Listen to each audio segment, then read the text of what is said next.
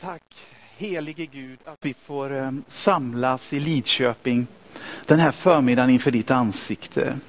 Du som är av evighet och du som leder hela mänskligheten genom ditt blod in i evigheten tillsammans med dig. För att alltid få vara tillsammans med dig inför ditt ansikte. Jesus Kristus, du som är hela jordens frälsare, du är mitt ibland oss. Du är densamme igår, idag och så i all evig tid. Och du finns mitt här ibland oss. Du är nära varje enskild människa. Oavsett om man har hittat fram i tron eller om man är en sökare, en förnekare, en agnostiker, vem jag än är så är du nära var och en. Och du kallar var och en hem till Gud. Du vill ge var och en en identitet som sitter djupare än det vi har lyckats med och det vi har misslyckats med.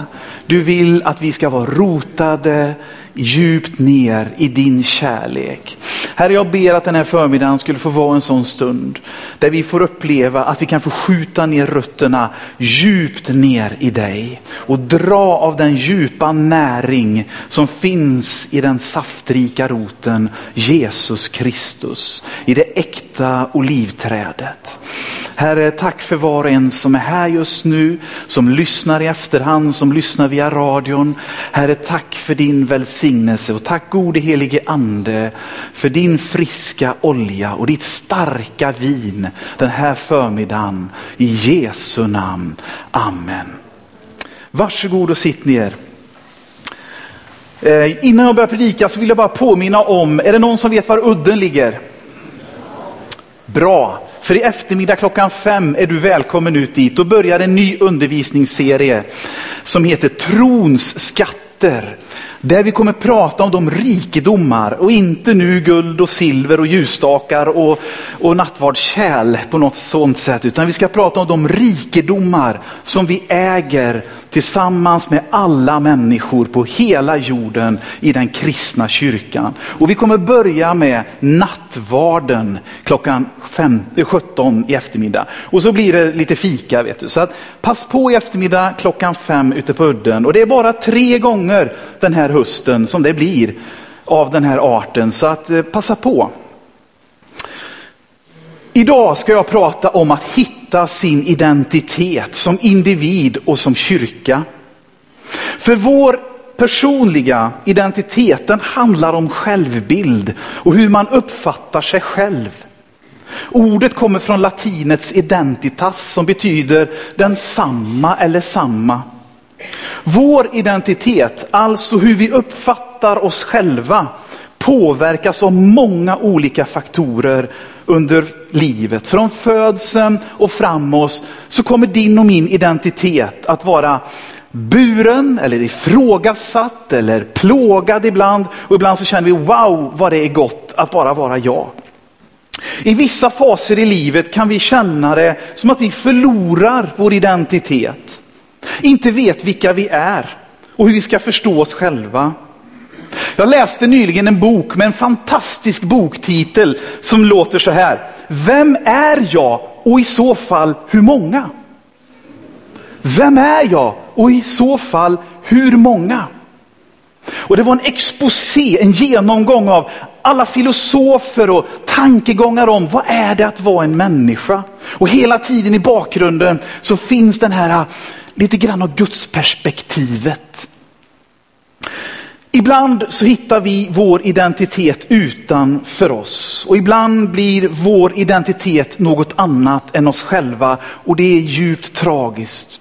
Men det är också väldigt mänskligt. Att periodvis så tappar vi fotfästet och så söker vi identiteter i starka rörelser, i starka ledare och så lever vi genom det och så blir det min identitet att vara den här ismen, den här rörelsen, den här starka ledarens karisma. Men det leder oftast bara in i ett tomt universum där bara den här starka ledaren eller rörelsen finns. Om vi känner oss hotade så är det ofta vår identitet som vi framhåller. Oavsett hur svag den är förankrad i oss så håller vi upp den som någon slags sköld emot andra människor. Någonting som är oerhört fascinerande det är att få ta del av släktforskning, speciellt när man slipper göra den själv. Eh, så, utan man bara tar del av resultatet. Och när man tar del av det, och jag fick en stor portion sånt igen innan sommaren av en kusin, av gamla kort och brev och material och man förflyttas många hundra år bakåt i tiden, så känner man att wow, vissa pusselbitar faller på plats. Okej, okay, är det därför jag är som jag är? Den här knepiga läggningen, den fanns lite tidigare hos andra släktingar också. Det finns kyrkoherdar och präster och sånt innan upptäckte jag. Um, just det. Vi lever idag i en tid som ger sken av att vi som enskilda individer, nu i våran tid, nu kan du blomma ut fullt, helt och hållet. Du kan bli den som du är. Man säger att vi lever i individualismens gyllene tidsålder och jag tror att vi på något sätt redan är på väg ur den faktiskt. Men om vi Frågan är om det är så att det stämmer egentligen. Blir vi mer de vi är egentligen? Eller är det som så att budskapet egentligen är, du blir en fri individ om du följer den givna mallen. Du förväntas bli på det här sättet, då är du fri. Om du gör det här, då är du fri. Då har du bejakat ditt liv. Då har du bejakat den potential som du har. Och det där tonen finns i kyrkan. Om du bara gör så här, då är du fri. Eller om du bara gör så här, då är du fri. Eller om du bara gör så, ja då är du verkligt fri. Budskapet kan uppfattas som att en fri och förverkligad person gör på ett speciellt sätt. Och det är en återvändsgränd och det är en lögn. Den kristna kyrkan bär också på identiteter. Den som den får när den blir till, när den föds och hur den sedan utvecklas. Det kan skifta på ytan Pingströrelsen var på ett sätt när den föddes så är någonting annat idag. Det förändras. Missionsförbundet som numera heter Ekumenia ser något annorlunda ut idag än vad det gjorde då. Eh, vi har massor med olika kristna kyrkor och rörelser som förändras. Min predikan idag, det jag menar med kristen kyrka som jag kommer prata om idag, det är alla kristna rörelser som bekänner sig till den grundläggande kristna läran som den är presenterad i Nya Testamentet. I de tidiga kyrkomötena och där Fadern, Sonen och den helige Ande är den bekända gudomen. Det är de jag menar med kyrka idag. Det jag nu kommer att säga kan gälla alla kyrkor, samfund och individer. Pingströrelsen som den här kyrkan är en del av, är en rörelse som är född i en viss situation och kontext, i ett tydligt skeende där man hade starka erfarenheter av den helige andes verk. Detta har präglat rörelsens identitet under många, många år. Det var så här, det var fattiga och enkla människor, det var trasproletariatet som utgjorde rekryteringsbasen för hela pingströrelsen. Det var de fattiga fattigaste av de fattiga. Det fanns en uppfattning om att Jesus kommer väldigt snart. Budskapet hastar, så högre studier är nästan av ondo. Det räcker att bara tro. Pingströrelsen har utveckling och erövrandet av nya mål som ett slags DNA i hela rörelsen. Det finns i hela rörelsen att man vill skicka fram positionerna, man vill nå längre. Och idag är den pentakostala rörelsen över världen jordens snabbast växande kristna kyrka med uppemot 300 miljoner människor engagerade. Sen ser pingströrelsen väldigt olika ut över hela jorden. Jag uppfattar pingströrelsen i Sverige idag som identitetslös lite grann. Vilka är vi egentligen? Varför låter det inte som det brukar? Varför ser det inte ut som det brukar? Är vi då inte den kyrka som vi ska vara? Idag pågår i själva rörelsen ett kunskapslyft med högre studier bland pastorerna. Det är inte längre att jag är kallad och nu kör vi, utan nu kommer en tung akademisk utbildning lik det som vi har haft inom Missionsförbundet i alla tider.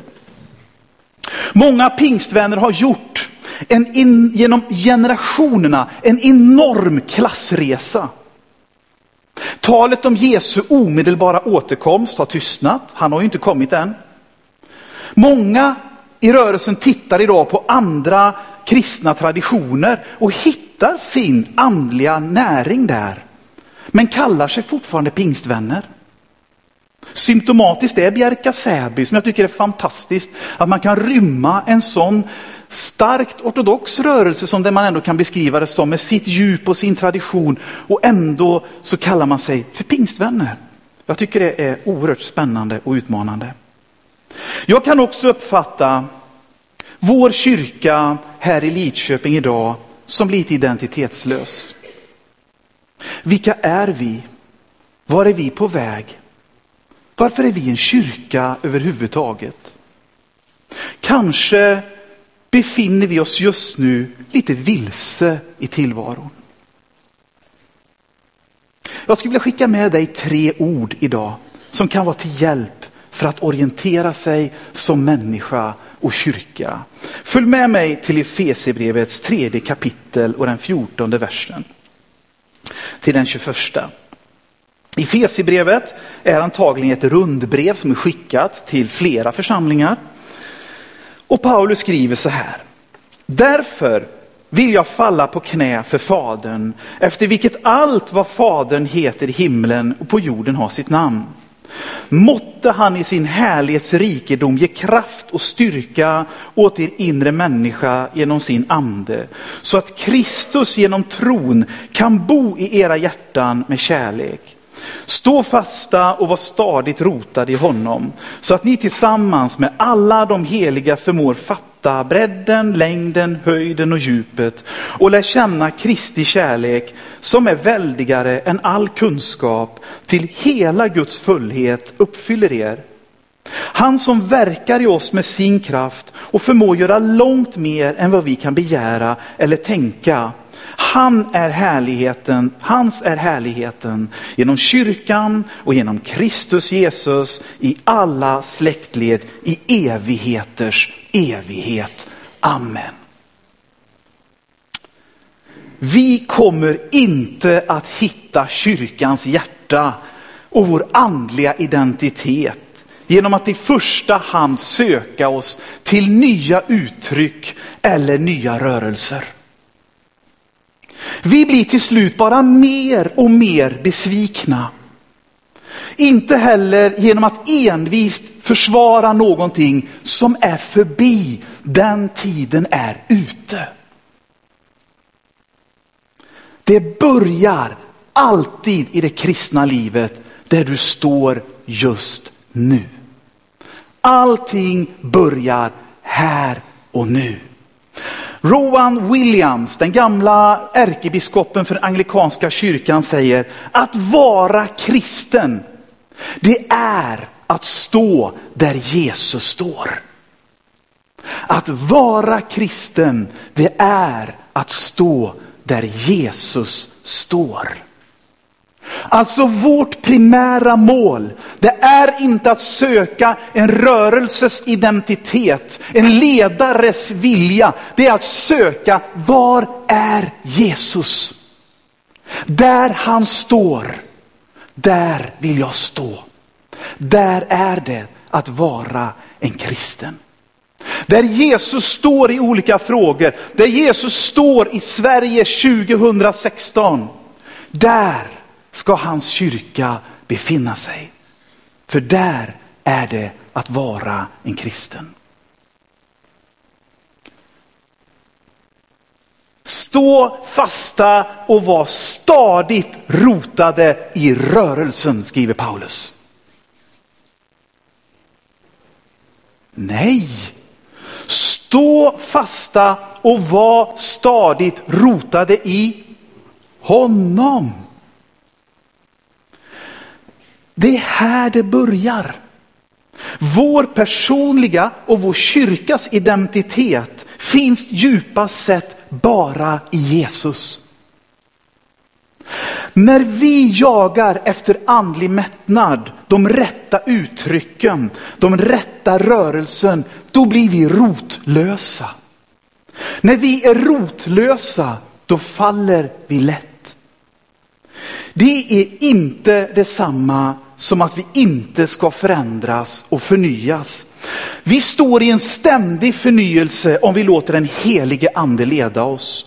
Jesus leder hela tiden vidare i alla kulturer och uttryck, men bara då vi har skjutit ner våra rötter i honom. Annars kommer vi att jaga fräcka predikanter, läckra rörelser, nya uttryck och de får vara hur nya och moderna som helst. Men rötterna, de får gå rakt ner i Jesus Kristus.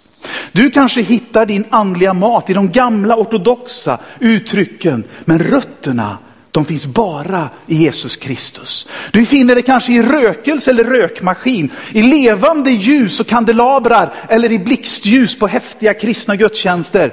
Men det är bara i Jesus din identitet kan finnas.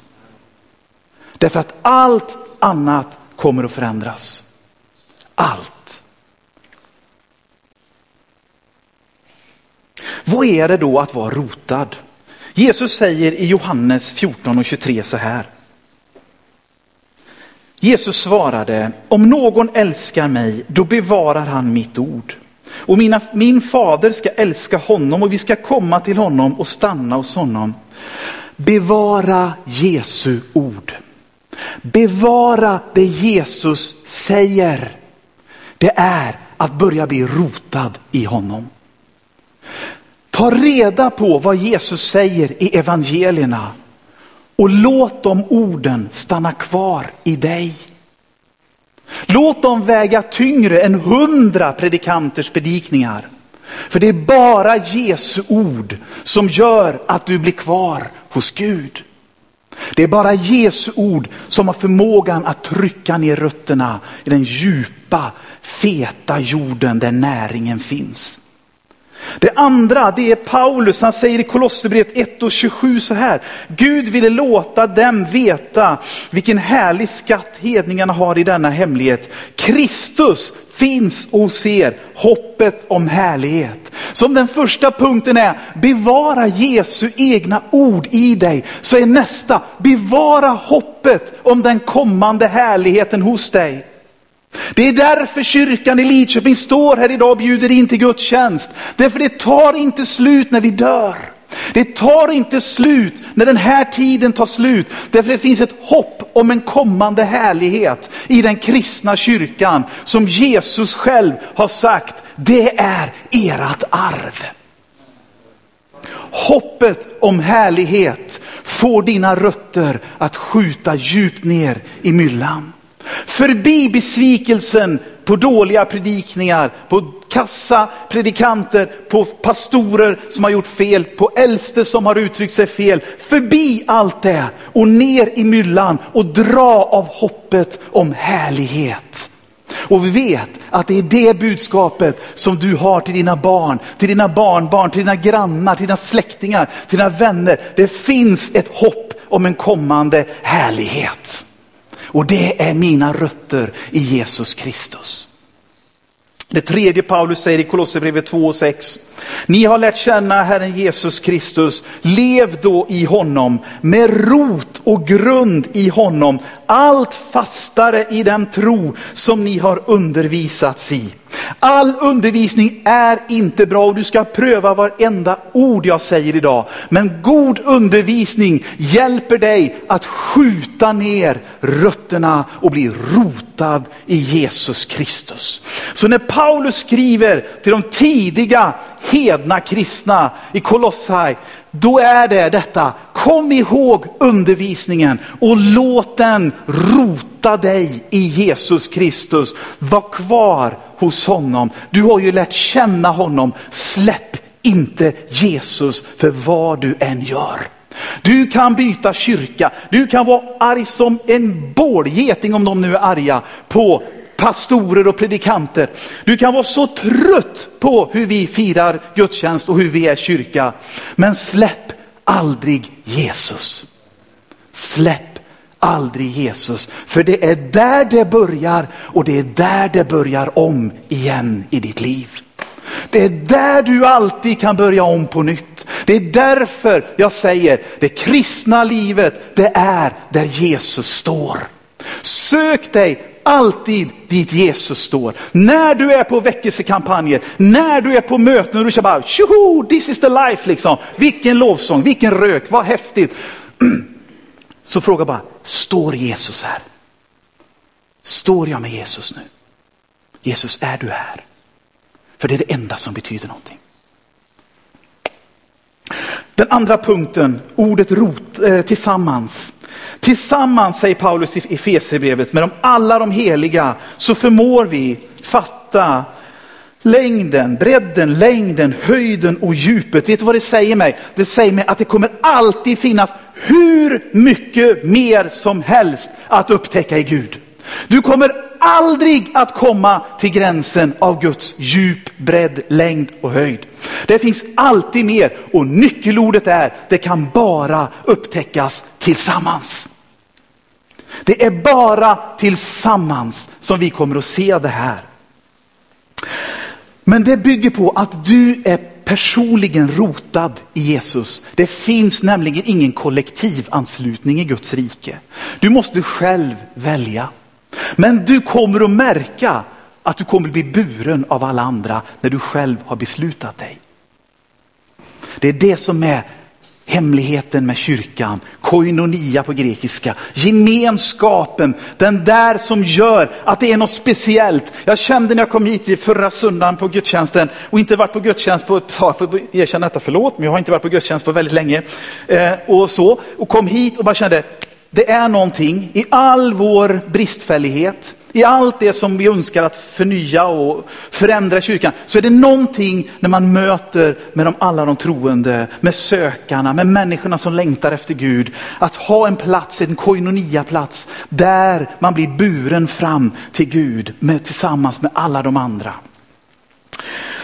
Om vi ska hitta vår identitet som kyrka och individer så får vi inte börja i att fördöma varandras böneliv, bibelläsning eller brist på bibelläsning eller brist på böneliv, lovsång eller brist på lovsång. Det får aldrig någonsin vara så att vi lägger några bördor på böneliv, bibelläsning eller sättet att uttrycka sin tro.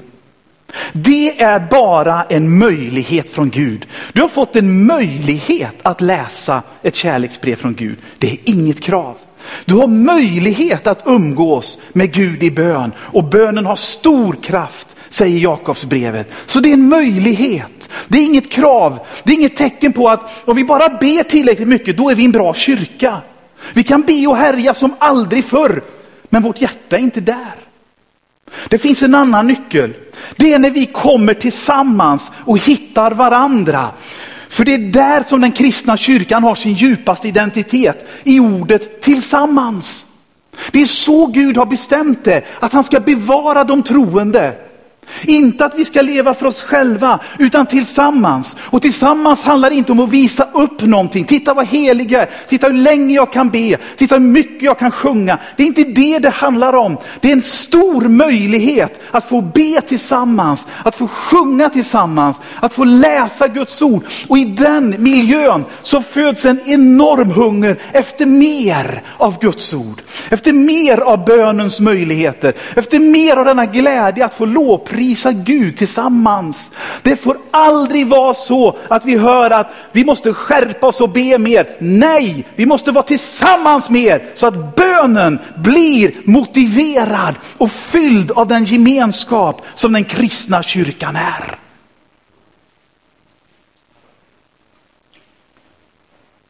Bönen är bara en möjlighet. Det är bara en tillgång. Det som Jesus säger, Hela tiden. Han uppmuntrar sina lärjungar. Be så ska ni få. Be så ska ni få. Kom in i bönens gemenskap, kom in i bönens rum. Men det är inga krav, för han säger, lyssna inte på de som står i gathörnen och med sina många ord tror att de ska bli bönhörda. De är egentligen bara ute efter att visa hur heliga de är. Nej, välkommen in i gemenskapen med Gud istället. Och den sker nu på jorden 2016 i tillsammans gemenskapen i kyrkan. Den sker hemma i din ensamhet, men den sker också här tillsammans. Tillsammans stavas också mångfald, inte enfald. Du kommer snart se vad Paulus säger. Tillsammans är mångfald.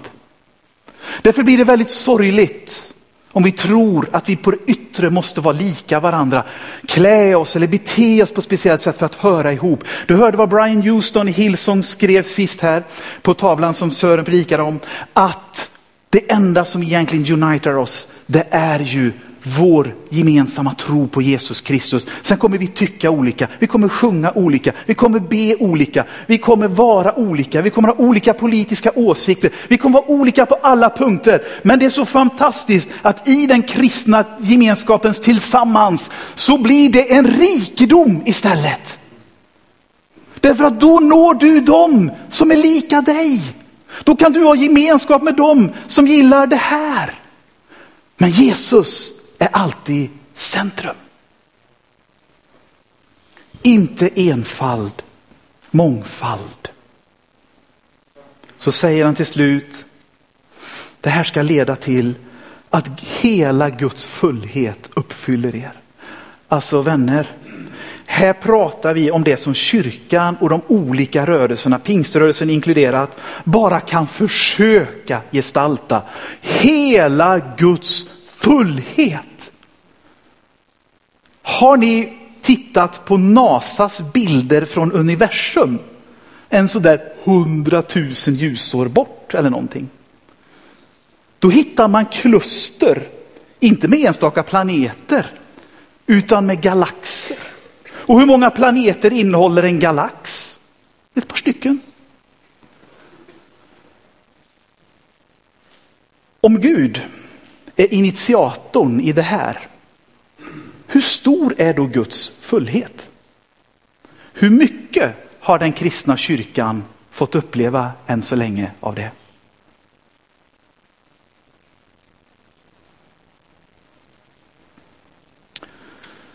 Vår strävan efter kyrklig identitet får inte vara något så litet som att försöka vara en viss rörelse.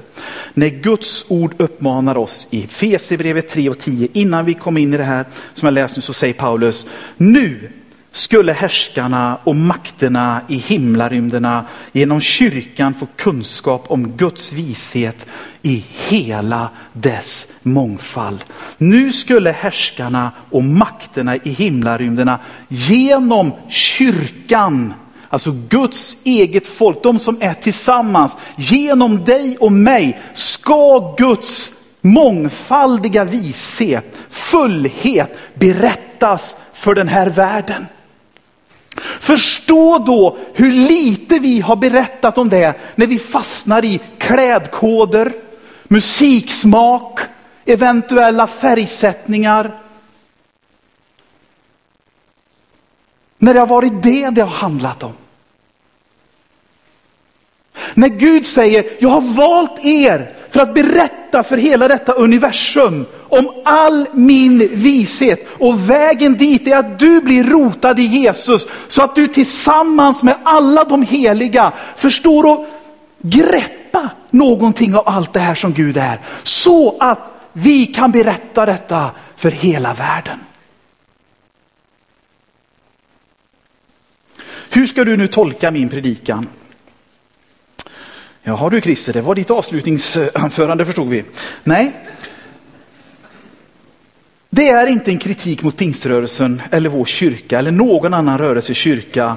Det är bara insikten att Guds fullhet, bredd, längd och djup inte kan rymmas i bara några kristna. Och att vår identitet måste rotas tillsammans i Guds fullhet och inte bara en liten vinkel av den. Inte bara en rörelse. Gud sänder rörelse. Ibland skrattar vi och ibland har vi gråtit och, och, ibland har vi talat i tungor som aldrig förr och ibland har vi missionerat som aldrig förr och ibland har vi gjort det här och, och nu är det det här. Men det är bara små fragment av Guds fullhet. Det är bara delar av vår Gud.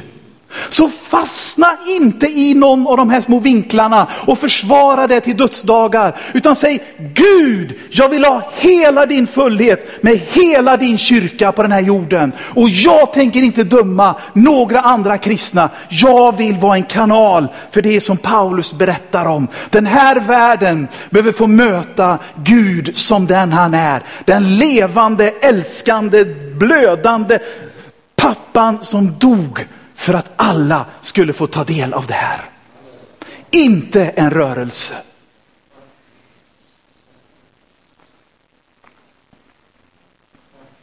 Bara i Guds hela kyrka tillsammans kommer vi att kunna närma oss någon som helst förståelse av vem Gud är. Din och min identitet är inte i första hand som ekumenianer, pingstvänner, lutheraner, vad vi nu kallar oss. Den är som nya skapelser i Jesus Kristus. Du har rätt att kalla dig Guds barn. Vad kan vi göra i Lidköping? Här och nu. För jag tror att det är det det handlar om. Vänner, inte en dag till. Det är nu det gäller. Det är här och nu det börjar med Gud. Inte då och sen i första hand, utan det börjar nu. Och jag har sammanslagit några punkter och jag står helt och hållet för dem själv nu. Jag tar helt ansvar för mig själv för detta, vad jag säger nu. Jag tror att vi som pingkyrka i Lidköping, eller om du tillhör någon annan kyrka där du ibland kan känna dig lite identitetslös. Vi behöver komma samman som kyrka. Medlemmar, äldste, pastorer, anställda och kanske under en tid lägga undan en del verksamhet på hyllan och bryta tystnadens kultur som så lätt uppstår och som har uppstått här. Vi måste börja prata med varandra. Min andra punkt är, vi behöver komma ur radioskuggan. Vad är det? Jag har jobbat i verksamhet där man är väldigt beroende av en kommunikationsradio. Både i flygledartorn men också i mina brandkläder och så vidare. Och det är jätteviktigt att man har kontakt med varandra. Om någon missar det som sägs på radion så kommer man att stå och undra, varför springer de åt det hållet? När vi sa på radion att vi skulle springa åt det hållet. Varför åker flygplanet däråt när vi sa på radion att det skulle däråt? Jo, Budskapet har inte gått fram. Någon har kommit i radioskugga, alltså mottagarenhetens har inte kunnat fånga upp de här radiovågorna som kommer, utan man har missat informationen. Och när man missar information eller inte får riktig information, då börjar man skapa egen förståelse av verkligheten som överhuvudtaget inte behöver vara sann. När jag missar information, då börjar jag tolka. För vi är sådana som varelser. Vi människor, Homo sapiens, är så konstruerade så att vi söker mönster i allting hela tiden.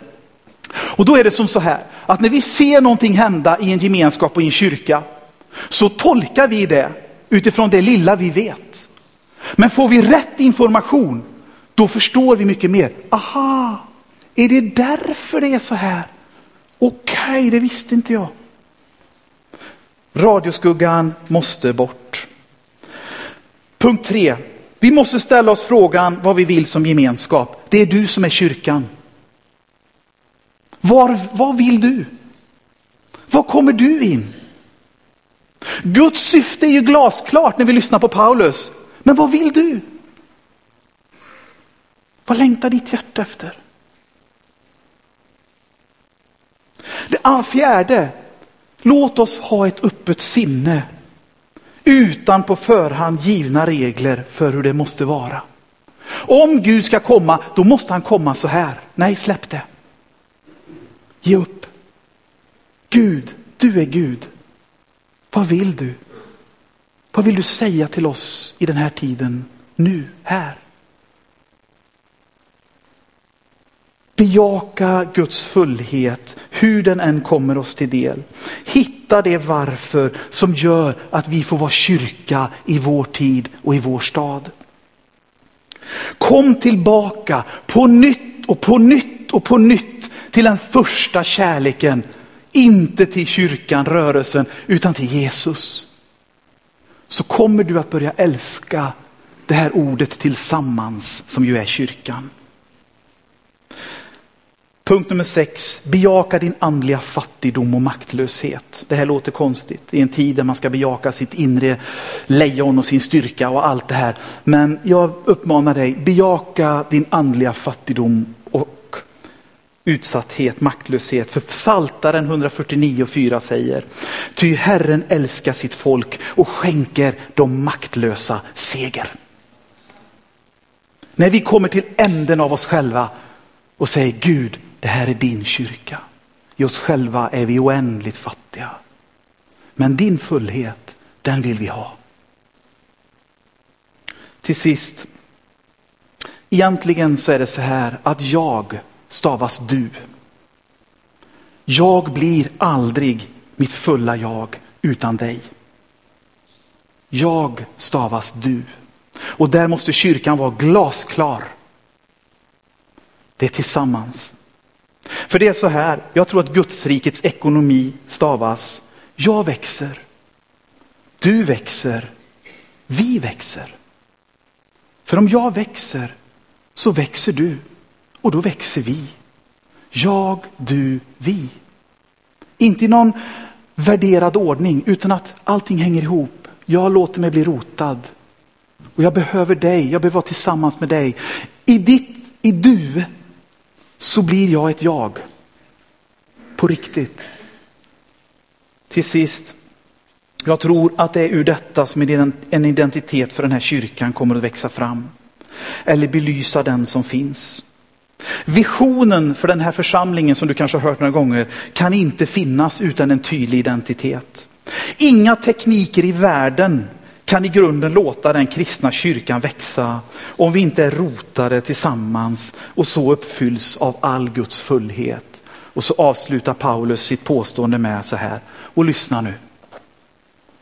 Det här är, det här är grejer alltså, det här är dynamit. Nu har vi gått den här stegen som jag pratat om. Han som verkar i oss med sin kraft. Sin kraft. Sin kraft och förmå göra långt mer än vi kan begära eller tänka. Hans är härligheten.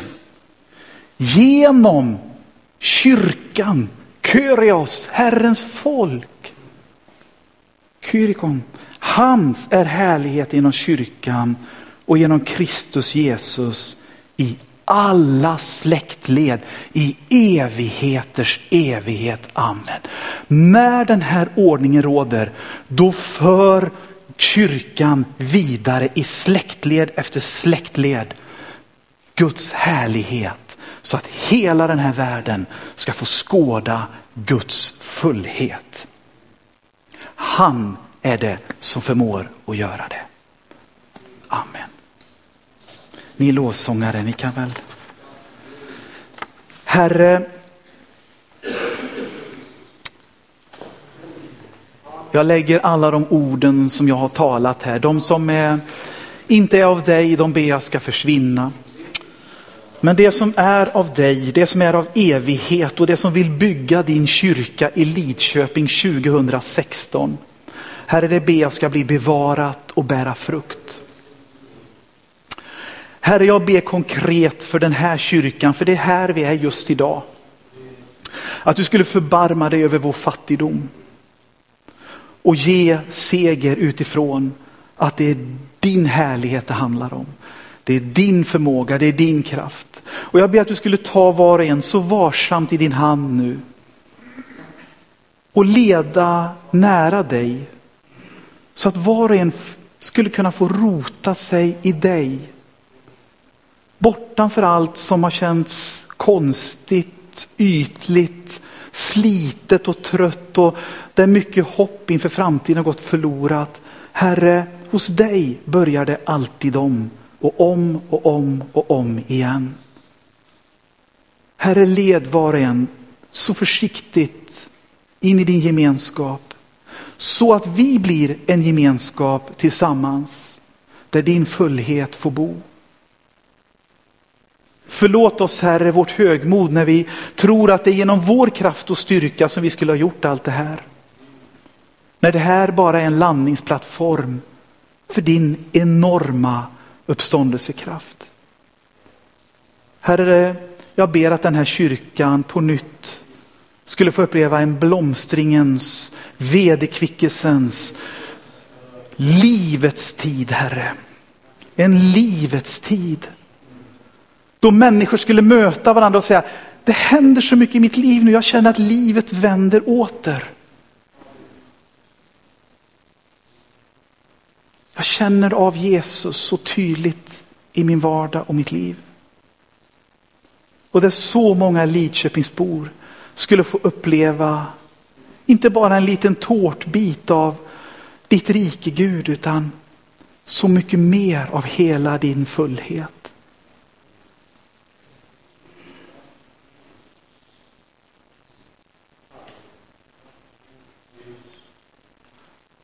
Himmelens Gud, förbarma dig över oss.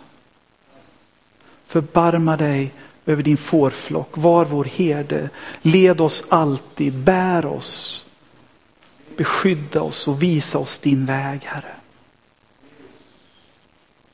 Så att gammal och ung ska kunna fira en gemenskap och ha ett tillsammans ihop.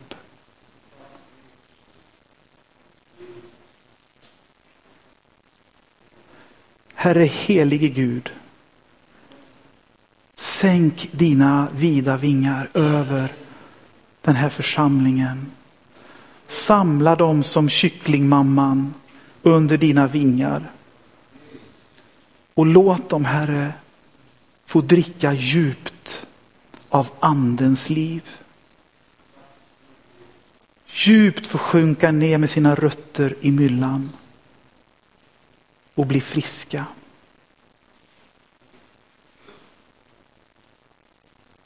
I Faderns, Sonens och den helige Andes namn ber jag om detta.